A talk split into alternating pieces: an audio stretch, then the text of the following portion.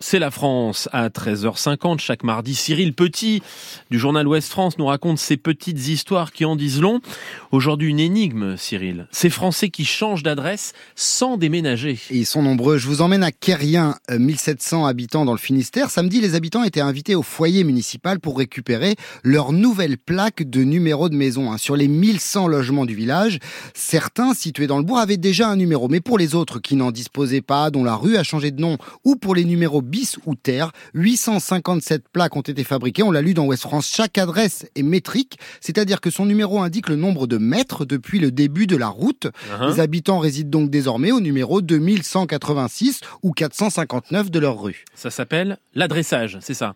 Pourquoi, pourquoi tous ces changements, Cyril Eh bien, pour se conformer à la loi dite 3DS pour différenciation, décentralisation, déconcentration et simplification. Simplification. Adoptée en 2022, elle oblige toutes les communes et plus seulement les grandes à délivrer pour chaque habitation une adresse composée d'un numéro unique et d'un nom de voie précis. Date limite le 1er juin prochain. Objectif améliorer la qualité des services dans les villages pour les autorités, les livreurs ou encore les secours, me précise Ariane Rose de l'Agence nationale de la cohésion des territoires qui a accompagne les communes. Elle raconte une anecdote récente. Un des pompiers alertés se pose au milieu du, village. Ils uh-huh. allument la sirène et font le tour des maisons jusqu'à trouver d'où vient l'appel. Alors ce travail de fourmi de l'adressage, il occupe les mairies depuis des mois. Parmi les villages qui se mettent en conformité ces jours-ci, citons Amblois dans le Loir-et-Cher ou Rebourguil dans l'Aveyron. Aujourd'hui, seuls 41% des communes représentant 61% de la population ont accompli toutes les démarches. Mais plusieurs habitants accusent ces règles de faire euh, en fait disparaître l'âme des villages.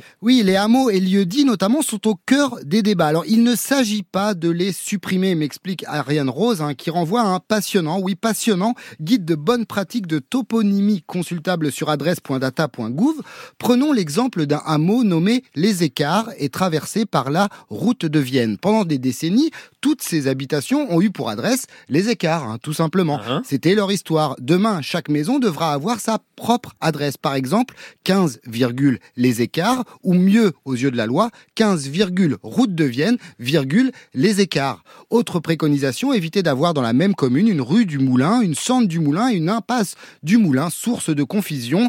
Voilà qui n'est pas forcément facile, mais un autre acteur, un La Poste, a déjà aidé 4000 communes dans l'adressage, indique Christelle Papillon-Violet qui pilote l'opération. Elle ajoute, fin 2023, 1,8 million de Français n'avaient pas d'adresse précise. Ils étaient 3,5 millions en 2017. En tout cas, le sujet fait des débats et des dégâts. Et il sème parfois la zizanie à Passavant sur Layon. Sur Layon, 127 habitants dans le Maine-et-Loire, le maire a dû quitter son poste après avoir fait supprimer sans concertation une douzaine de lieux dits et leurs panneaux. Par exemple, Claudine, sans changer de maison, a déménagé du Guinchereau au 1599 route d'Aquitaine. Le nouvel édile, lui, veut réintégrer le lieu dit en complément de l'adresse puis espère réinstaller les panneaux. Alors d'autres élus, eux, ont trouvé une bonne façon de convaincre les habitants, la fibre optique. En effet, pour ah pouvoir se faire installer l'Internet à très haut débit, il faut une adresse qui se compose là aussi d'un numéro et d'une voix. Et ça, c'est un argument de poids. Merci Cyril Petit du journal Ouest France. Vous retrouvez un reportage grand angle de Guillaume Fariol sur ce sujet.